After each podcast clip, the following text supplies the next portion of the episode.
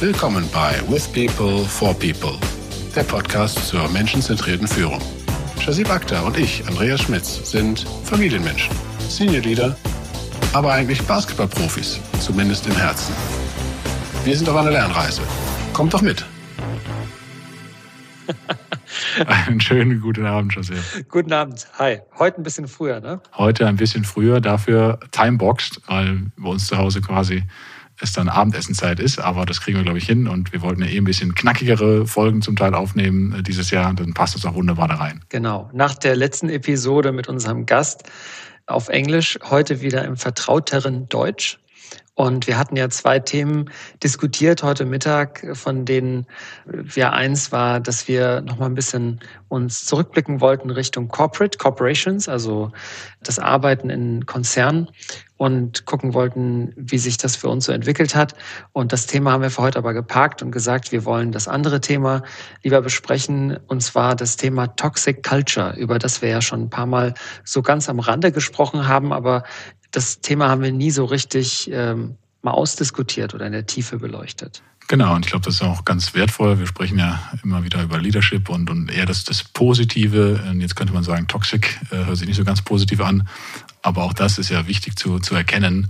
Wenn ich das Positive fördere, kann ich damit eine ganze Menge erreichen. Aber es gibt natürlich auch die, die Hindernisse, die da eine Rolle spielen. Und äh, ehrlicherweise haben wir da auch mal Feedback zu bekommen. Sogar ein, ein äh, Hörer und ehemaliger Kollege von mir, der das Thema auch aufgeworfen hatte und sagte, hey, könnt ihr das eigentlich immer auch mal beleuchten?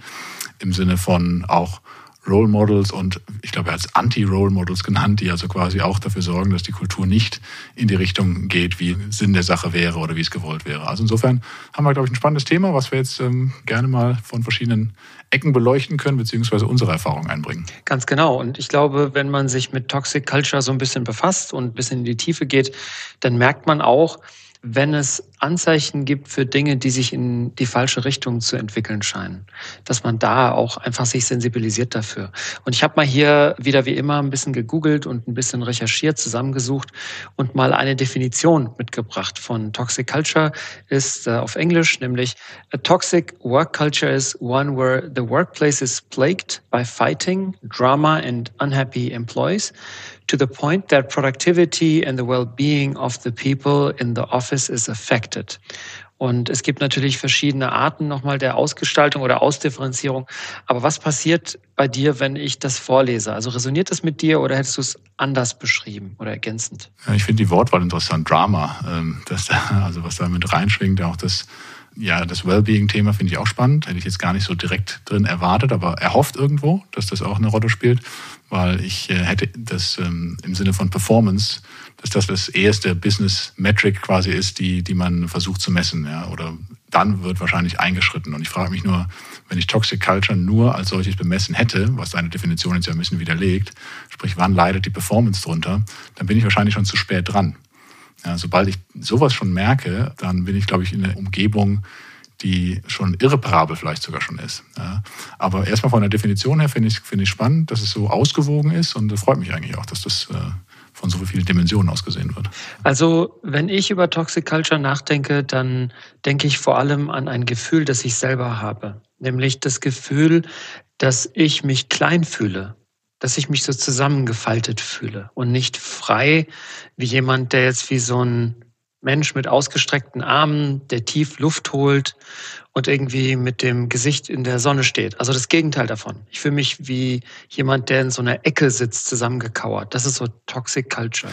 Ja, ich fand, ich fand das, als wir erstmal darüber gesprochen haben, von der Kultur her ganz schwierig, weil ich wüsste jetzt nicht, dass ich das schon mal so extrem erlebt habe von der gesamten Kultur her. Ich habe es aber von einzelnen Menschen äh, aus erlebt, die die im Grunde, also kannst du sagen, waren es dann Toxic Employees oder zumindest die das Umfeld ähm, in der Form gestaltet haben, auch in der Zusammenarbeit, wo ich wirklich ähm, nicht sinnvoll arbeiten konnte. das, äh, glaube ich, ganz prägnant bei mir hat sich, hat sich eine Situation eingebrannt, äh, als ich gerade in die USA gewechselt bin auf meinen neuen Job bei der SAP damals. Gab es einen Senior Manager, mit dem ich halt nicht äh, so, so gut konnte. Und fairerweise hat der immer die Knöpfe gedrückt bei mir, die mich haben nicht frei arbeiten lassen gefühlt. Ja? Also es liegt wahrscheinlich nicht nur an ihm, auch an mir irgendwo, aber unsere Beziehung war so ein bisschen toxisch. Ja? Und das fand ich dann spannend, dass wir rausbekommen haben, mehr und mehr, dass das nicht nur zwischen uns beiden ist, sondern auch anderen.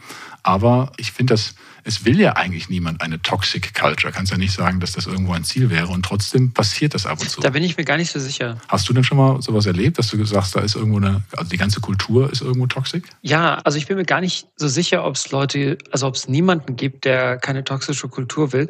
Ich hätte gedacht, das ist wie so eine Glockenkurve. Also ich glaube, die meisten Leute wollen eine Kultur, die okay ist, in der man sich aber auch ab und zu streitet. Das, ich glaube, das ist so die Mehrheit.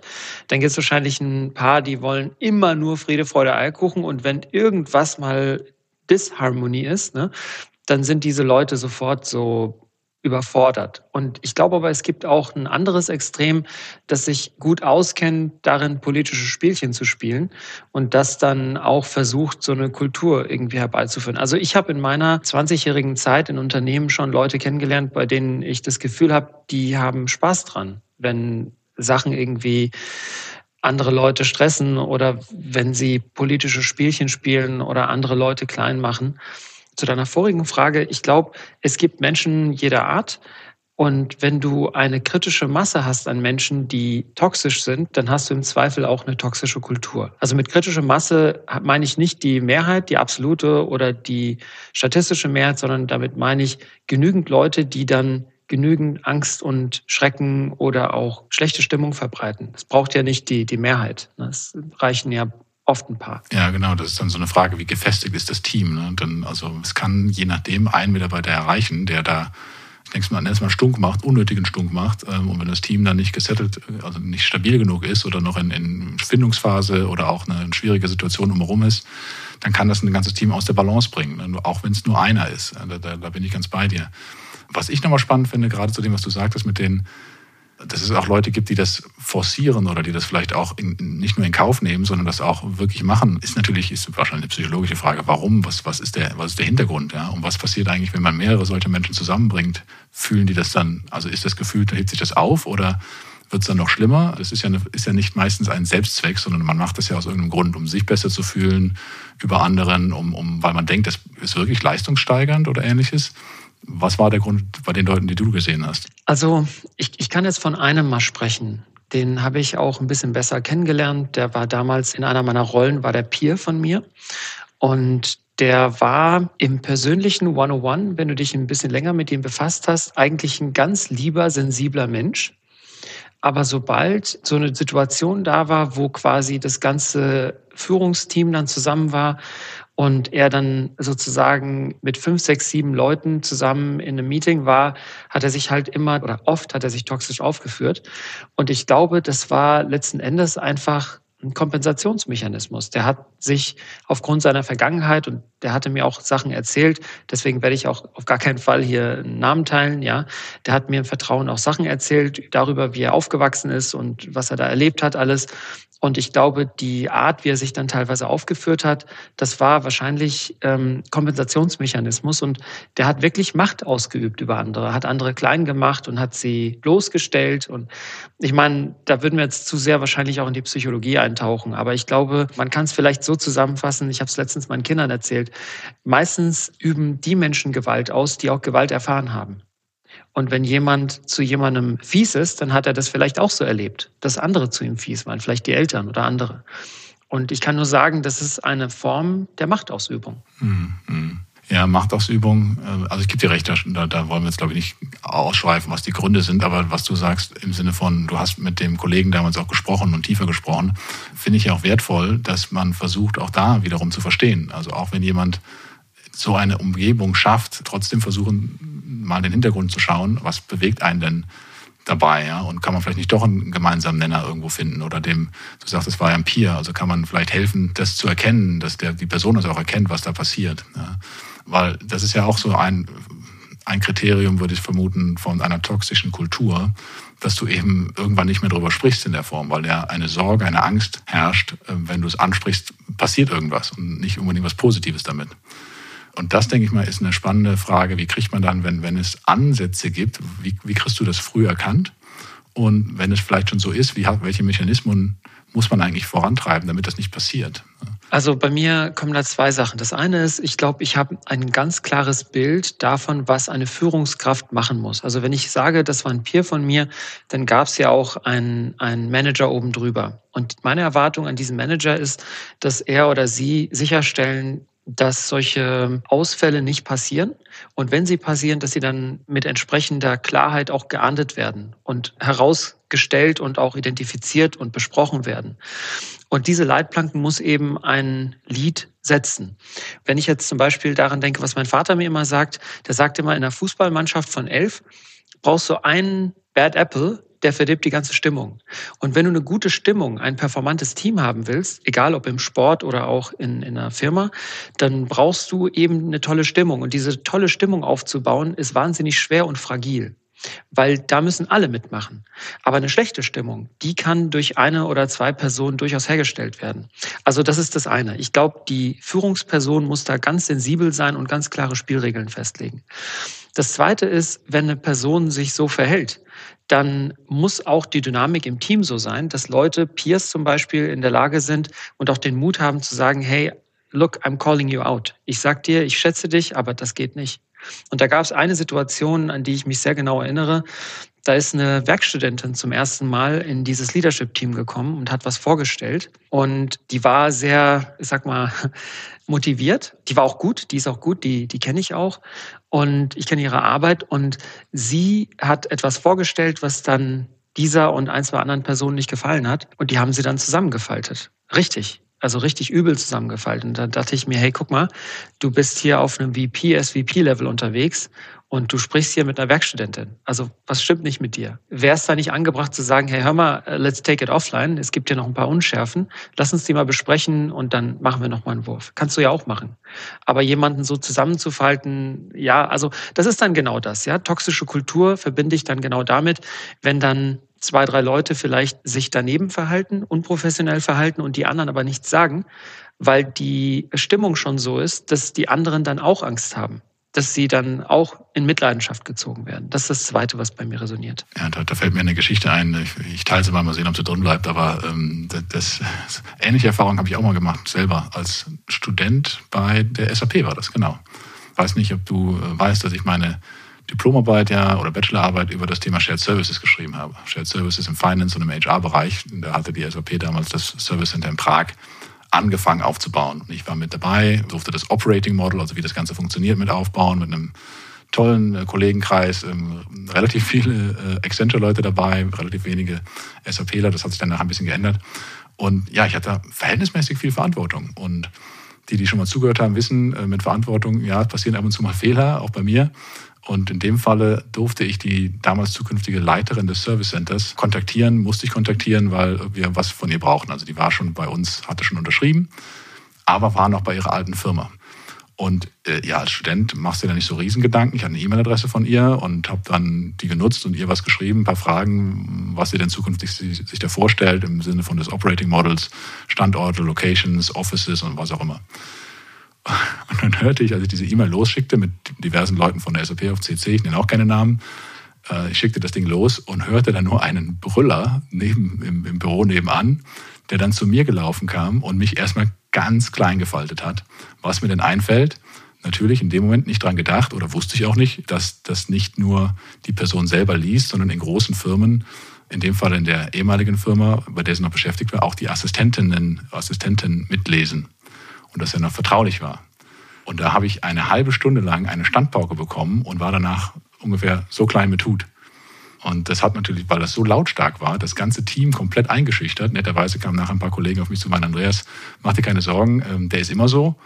Aber dann dachte ich mir dann auch so, ja, na toll, das, das hilft mir jetzt wenig. Sag das dem doch mal, dass, das, äh, dass der immer so ist. Ja, ich habe natürlich einen Fehler gemacht, okay.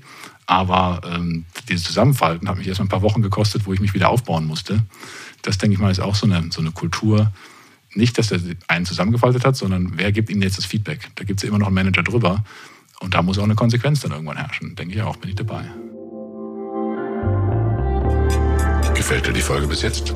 Dann abonniere doch unseren Podcast kostenlos auf Apple, Spotify oder unsere Webseite, um keine weiteren Folgen zu verpassen. Da hätte ich eine Rückfrage gleich dazu.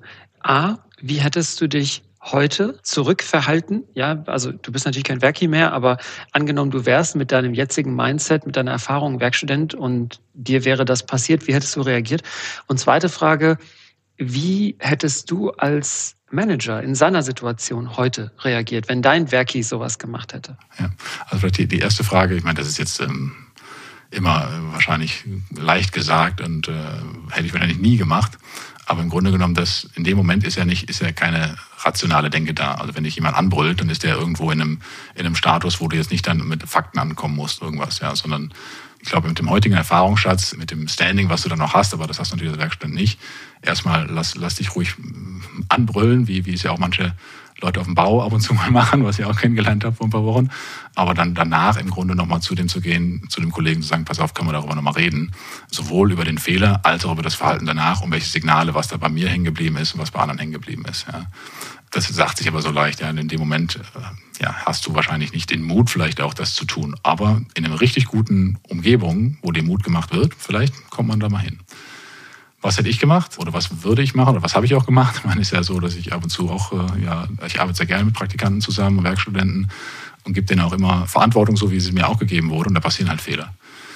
Und letztendlich müsste ich mich stark, jetzt ich versuche mich zu erinnern, ich habe, glaube ich, noch nie jemanden angebrüllt, ist sowieso nicht meine Art und zusammengefaltet auch nicht, weil wenn da jemand einen Fehler macht, und das ist meine Erfahrung von der Geschichte, die ich ganz am Anfang mal erzählt habe, dann halt halt ich den Kopf hin. Ja, dann war das ja mein Fehler. Und dann gehe ich, dann gehe ich natürlich zu dem Praktikanten in dem Fall und sage, pass auf, so und so und so, da ist ein Fehler passiert. Ähm, lass uns mal gucken, wo der herkam, wie hätten wir den vermeiden können. Was davon war auch unvermeidbar vielleicht. Ja, und dann besprechen wir das und dann machen wir das beim nächsten Mal besser es geht ja meist nicht um, um Leben und Tod bei unseren Jobs. Ja. Es geht ja nicht um riesige Strafzahlungen oder wie auch immer. Und da kann, brauchst du ja nicht ausflippen normalerweise. Voll d'accord. Also ich würde gern das mal zurückspiegeln von meiner Seite, wie ich reagiert hätte. Ich habe so eine ähnliche Reaktion sogar schon mal gehabt, zwar nicht als Werkstudent, aber als frischer Einsteiger in einem Unternehmen. Aber ich beantworte erstmal die Frage, wäre ich jetzt Werki gewesen an der Stelle, an deiner Stelle, mit der Erfahrung, die ich heute habe, da würde ich wahrscheinlich aufstehen und sagen, guck mal, du kannst mir alles sagen, was du willst, aber bitte anständig. Und wenn du jetzt brüllen musst, dann kannst du alleine brüllen. Ich gehe raus. Also ich würde mich nicht anbrüllen lassen. Und ich habe letztens auch einen schönen Spruch gelesen.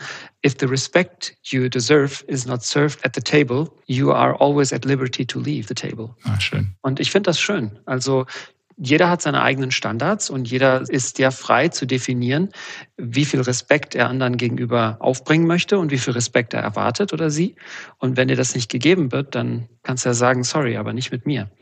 Also ich habe einmal die Situation gehabt als Einsteiger in einem Unternehmen, dass ich auch einen cholerischen Boss hatte. Der war sehr anerkannt in der Firma, weil er einfach fachlich sehr gut war aber der war auch eben bekannt für seine Ausfälle und das war so ein bisschen auch seine Marke. Also der hat auch ein bisschen damit, äh, ja, so kokettiert mit, mit seinem Image, dass er halt so ein taffer Typ ist, ja. Der hat dann halt auch einmal mit mir sich schlecht verhalten in einem Meeting, wo auch andere Leute waren. Und da habe ich dann nach dem Meeting ihn aufgesucht, gesagt, hier hör mal, du kannst das natürlich machen. Du bist mein Chef, ja. Ich äh, kann dir jetzt nicht vorschreiben, wie du mich zu führen hast. Aber ich kann dir sagen, was mit mir passiert meine Produktivität geht runter, meine Motivation geht runter. Wahrscheinlich geht dann auch meine mentale Gesundheit runter in den Keller. Wenn du das alles willst, dann kannst du gern so weitermachen. Wenn du willst, dass ich besser performe, gibt's andere Wege. Dann sag's mir einfach. Sag's mir nach dem Meeting, kannst mir auch gern während des Meetings sagen, wenn du denkst, das ist effektiv, aber sei respektvoll. Und ich habe gesagt, die Erziehungsaufgabe, die haben meine Eltern und niemand anderes. Und ich finde, das ist ein fairer Punkt. Das ist ein fairer Punkt. Und das bringt mich zu dem, was du ja auch gesagt hast, mit wie schafft man denn dann den Turnaround, wenn du so Menschen hast. Wir, wir wissen ja, Kultur wird durch Menschen irgendwo gemacht und gestaltet. Und jetzt hast du ein paar Menschen in, in allen Organisationen, die äh, ja, ein Klima schaffen, das du vielleicht nicht haben willst in der Form. Hast du gute Beispiele, wo dann letztendlich auch Konsequenzen passiert sind? Und, oder was waren die Konsequenzen? Wie wurde das dann umgedreht? Hast du da Erfahrung? Ja, also ich glaube, wir müssen nochmal unterscheiden zwischen, ist es dein Boss oder ist es ein Peer oder bist du jetzt der, der Chef? Ja, wir können ja gern mal von der dritten Option aus anfangen, weil diese Beispiele kenne ich. Wenn du jemanden in deinem Team hast, der oder die keinen guten Beitrag leistet für eine schöne Kultur, für eine vertrauenswürdige Kultur mit Performance Mindset oder mit Growth Mindset. Mein Approach ist, dass ich erstmal immer versuche, jedem Vertrauen zu geben. Das ist meine Baseline. Und Vertrauen bedeutet für mich auch, dass ich der anderen Person vertraue, dass sie versteht, was für mich eine gute Kultur ist oder was für mich Teamwork ist oder was für mich Performance Mindset ist. Und ich würde mit der Person immer erstmal sprechen und sagen, guck mal hier, ich habe in der und der Situation wahrgenommen, dass du das gemacht hast und das hat einen Effekt auf mich oder auch auf andere dieser und dieser Art. Und ich will das gerne vermeiden, weil, also wirklich rational begründen. Ich glaube auch, dass es hilft, diese Sachen aufzuschreiben. Nicht als E-Mail schicken, aber mit der Person zusammen vielleicht aufschreiben, auf einem Board oder sowas, dass die Person das auch lesen kann, nochmal reflektieren kann darüber. Ich würde das auch mehrfach wiederholen, so zwei, dreimal schon. Ja, ich glaube auch, dass manche Leute das brauchen einfach. Einmal gehört und dann äh, noch irgendwie abgewehrt, das nächste Mal vielleicht ein bisschen zugelassen und das dritte Mal dann vielleicht wirklich verstanden und internalisiert. Aber wenn das nicht hilft, dann musst du, ich könnte da auch falsch liegen, ja, auch gerne Feedback von dir, Andi, oder auch von Zuhörern an der Stelle. Ich bin dann dafür, diesen einen Apfel, der dann vielleicht anders aussieht oder anders schmeckt oder eine andere Sorte ist, dann aus dem Obstkorb zu entfernen was anderes der Person zu geben als Aufgabe. Und das muss ja nicht schlecht sein. Manchmal ist es ja vielleicht auch so, dass eine Person sich dann in einer anderen Umgebung oder mit einer anderen Aufgabe wohler fühlt. Also ich sage nicht, die Person absägen oder degradieren, überhaupt nicht. Was ich meine ist, der Person eine andere Aufgabe geben, weil das ist ja eine wichtige Aufgabe von Führungskräften, dass sie eben Leute für eine Aufgabe identifizieren und dann auch zusehen, dass das Team zusammen funktioniert. Sonst ist ja eine Leadership-Aufgabe arbitrary. Also wenn du einfach nur mit dem, was dir gegeben wird, arbeiten musst, ist es kein Leadership für mich. Sondern Leadership ist, dass du zusiehst, dass du für die Aufgaben, die zu tun sind, die richtigen Leute herbekommst, dass du ihnen die richtigen Rahmenbedingungen schaffst, zu denen für mich auch gehört, dass man eine gute Stimmung im Team hat. Ja, und, und gut, wie du eben auch mal sagtest, heißt ja nicht immer Friede vor der Eierkuchen und alles wunderbar, sondern auch mal ruhig in den Konflikt gehen. Das sollte ja gar nicht ähm, abwerten. Ne? Aber ich finde das schön, wenn du sagst, erstmal auch die Erwartungshaltung klären und was ist die Beobachtung? Ja? Wie, wie passt das zusammen? Was du, was dein Team, was andere gesehen haben, wie wirkt das und was wollen wir denn eigentlich? Ist der, der Person überhaupt klar, was wir wollen? Ist es überhaupt irgendwo aufgeschrieben mal oder interpretiert, was die Erwartungshaltung ist vom Verhalten her, was man will? Finde ich auch sehr relevant, ähm, dass das eben auch da nicht einfach aufgrund von einem Nasenfaktor gemacht wird, sondern anhand dessen, was man beobachtet und wahrnimmt. Wo ich, wo ich ein bisschen hadere, ist, naja, wenn, wenn jemand Kultur mit Füßen tritt, jetzt mal ganz böse gesagt, ja, dass jemand das nicht hören will oder nicht kann auch, inwieweit, wenn du jemanden in eine andere Rolle findest, hast du nicht dann trotzdem ein Problem, dass dann jemand diese, diese Stimmung weiter verbreitet, auch wenn er dann kein Leader mehr ist vielleicht oder in einer Rolle, die nicht mehr ganz so visibel ist, wie auch immer man das gestalten mag, dann hast du trotzdem diesen du hast eben anders schmeckenden Apfel gesagt, der ist ja immer noch da. Der liegt vielleicht nicht mehr ganz oben auf dem, auf dem Korb, aber der ist doch da. Ist das Risiko nicht zu groß, dass der die anderen irgendwie ähm, ja, runterzieht? Ja, das ist eine tolle Frage. Also ich glaube, ich würde unterscheiden zwischen sich anders verhalten oder sich unter der Gürtellinie verhalten. Also das eine kann ja sein, dass jemand sehr gerne challenged und sehr gerne diskutiert. Das ist ja fair. Aber das ist vielleicht nicht, also, okay, lass mich mal ein Beispiel schnüren, in Kürze. Du hast, angenommen, du hast fünf, sechs Leute in einem Team, ja? Dieses Team muss gemeinsam eine Unit steuern. Eine gewisse Diskussionskultur ist immer gut. Ein gewisses Challengen ist immer gut. Aber wenn du jetzt eine Person hättest, die ständig challenged und ständig diskutiert und dann vielleicht auch nicht Bock hat, an einem Strang zu ziehen mit den anderen vier, fünf, dann hast du natürlich ein Problem. Das stört die gesamte Teamstruktur. Und so eine Person könnte man dann möglicherweise in eine andere Rolle stecken, wo ihr Baseline-Diskussionsbedarf okay ist, wo es nicht stört, wo es das Projekt nicht stört oder wo es ihrer Aufgabe sogar gut tut. Wenn jetzt eine Person beispielsweise andere Leute dauernd schikaniert oder beleidigt oder sexistisch oder rassistisch ist, dann ist natürlich eine Grenze überschritten. Und so eine Person würde ich äh, dann versuchen, mit beidseitigem Einvernehmen zu entfernen aus der Organisation oder auch aus der Abteilung. Weil ich glaube, Unternehmenskultur definiert sich genau darüber. Was sind die Werte der Menschen? Und ein Mensch, der dann vielleicht Werte hat, die nicht zum Unternehmen passen, da muss man vielleicht ein generelles Gespräch führen. Aber das sehe ich jetzt eigentlich als nicht so problematisch an, weil wenn jemand ganz klar eine Grenze überschreitet, dann kann man das ja auch eigentlich relativ gut ahnden. Was ich schwieriger finde, ist, wenn jemand so subtil andere schikaniert. Das finde ich irgendwie schwieriger. Ja, ich finde es schwieriger und ich habe einen, einen Heidenrespekt auch trotzdem vor Leadern, auch Senior-Leadern, die dann aber aktiv sind. Also die, ähm, und da muss ich wirklich sagen, habe ich ein paar Beispiele in der, in der Vergangenheit erlebt, die wirklich dieses Missachten von Verhaltensregeln, die aber eher subtil sind, also die brüllen jetzt niemanden so per se mal direkt an, ja, sondern das passiert alles irgendwie hintenrum und der Erfolg ist auch irgendwie da, der Einheit, aber stellt sich raus, sind dann keine Teamplayer ja, oder wollen nur ihr Imperium wachsen lassen. In einem Großunternehmen ja nicht ganz selten, dass das passiert. trotzdem zu erkennen, dass das nicht das ist, was man braucht, dass wenn man den nächsten Schritt gehen will, das überkommen muss und letztendlich den Leuten die Chance geben, sich zu verändern. Aber wenn das nicht passiert, trotzdem den Mut haben, eine Entscheidung zu treffen, die einem nicht gedankt wird. Ja, weil die Leute haben viele Follower zum Teil, ja, auch in dem Unternehmen. Und trotzdem ist es für das Gesamtunternehmen vielleicht mal besser, den Schlussstrich zu ziehen, auch wenn es nachher Kritik gibt an den Leader, der den Schlussstrich gezogen hat, weil das ist ja trotzdem eine kritische Geschichte. Da habe ich einen heiden Respekt vor und aber Hochachtung an die, die es getan haben, die vielleicht zuhören und die wissen, wen, wen ich meine. Aber wirklich Hochachtung und trotzdem Vorsicht heißt nicht immer, wie du auch gesagt hast, dass jeder raus muss, der vielleicht nicht in die Kultur passt. Ne? Ganz und gar nicht. Also ich glaube, man muss kulturbereichernde, ergänzende Menschen da dabei haben und diese Balance zu haben, dieses dieses Erkenntnis, wo habe ich wirklich jemanden, der die Kultur ergänzt ja, und vielleicht auch ein bisschen edgy ist und wo habe ich jemanden, der der einfach ähm, ja toxic in dem Falle ist und andere ansteckt im Zweifel und runterzieht. Absolut. Also ich glaube, was du ja ansprichst, ist ja Diversität, ja. Und Diversität ist wunderbar und toll, ja, weil äh, ja auch die Wissenschaft sagt, dass das Ergebnis von Diversität eine ganz andere Chance hat, Probleme zu lösen, kreative Sachen auf den Tisch zu bringen und, und, und. Da müssen wir jetzt nicht ins Detail gehen. Ich glaube, da sind wir uns alle einig. Und das macht, glaube ich, auch mehr Spaß, mit Leuten zu arbeiten, die mal andere Perspektiven auf den Tisch bringen. Ich glaube, die Frage war eher bei toxisch, was ist ein Verhalten, das im Prinzip in einem Team Vertrauen wegnimmt. Und ich glaube, das gilt es definitiv zu vermeiden. Und ich glaube, diejenigen, die du gerade erwähnt hast, die dann doch den Mut hatten, dann durchzugreifen und zu sagen, hey, das kann ich in meinem Team jetzt nicht gebrauchen, die wissen, dass das richtig ist, was sie tun. Und letzten Endes, glaube ich, hilft es ganz ehrlich auch den Leuten, die über die Stränge schlagen, weil sie dann vielleicht auch mal Konsequenzen spüren und vielleicht mal nachdenken, ob das so gut war, andere Leute mal so zu behandeln. Ja? Und ich glaube auch, wenn du so eine Person aus dem Team rausnimmst, diese Erfahrung habe ich dann gemacht, dann merken auch die anderen, die da sind, guck mal, ist es ihm wichtig, was wir hier für eine Kultur haben in unserem Team, nämlich eine Kultur des Vertrauens. Und du legst ja damit nochmal die Regeln fest.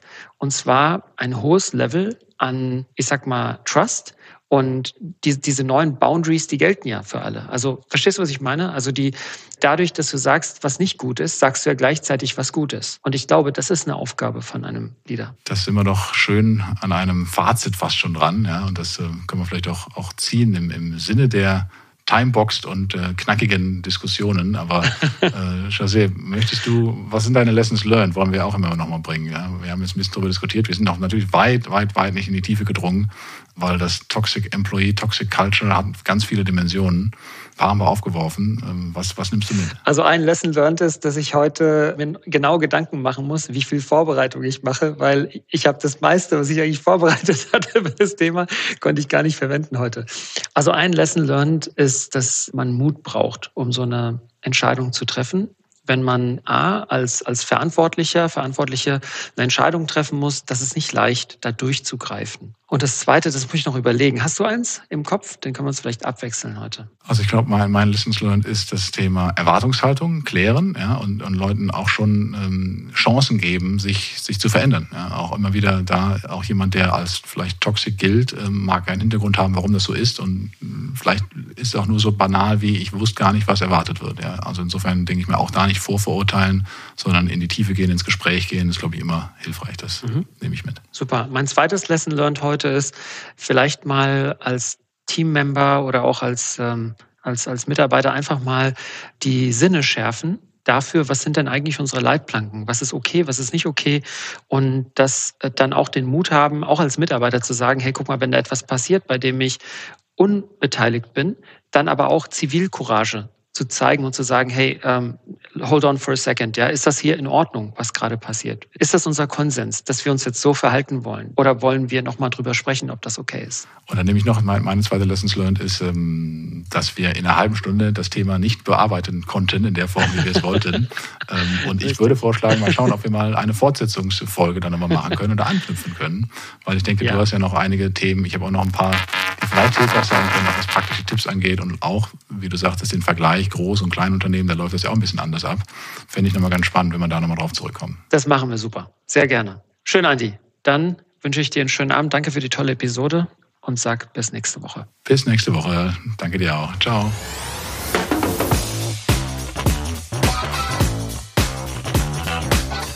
Das war With People for People. Lasst uns die Arbeitswelt gemeinsam ein bisschen besser machen. Durch menschenzentrierte Führung.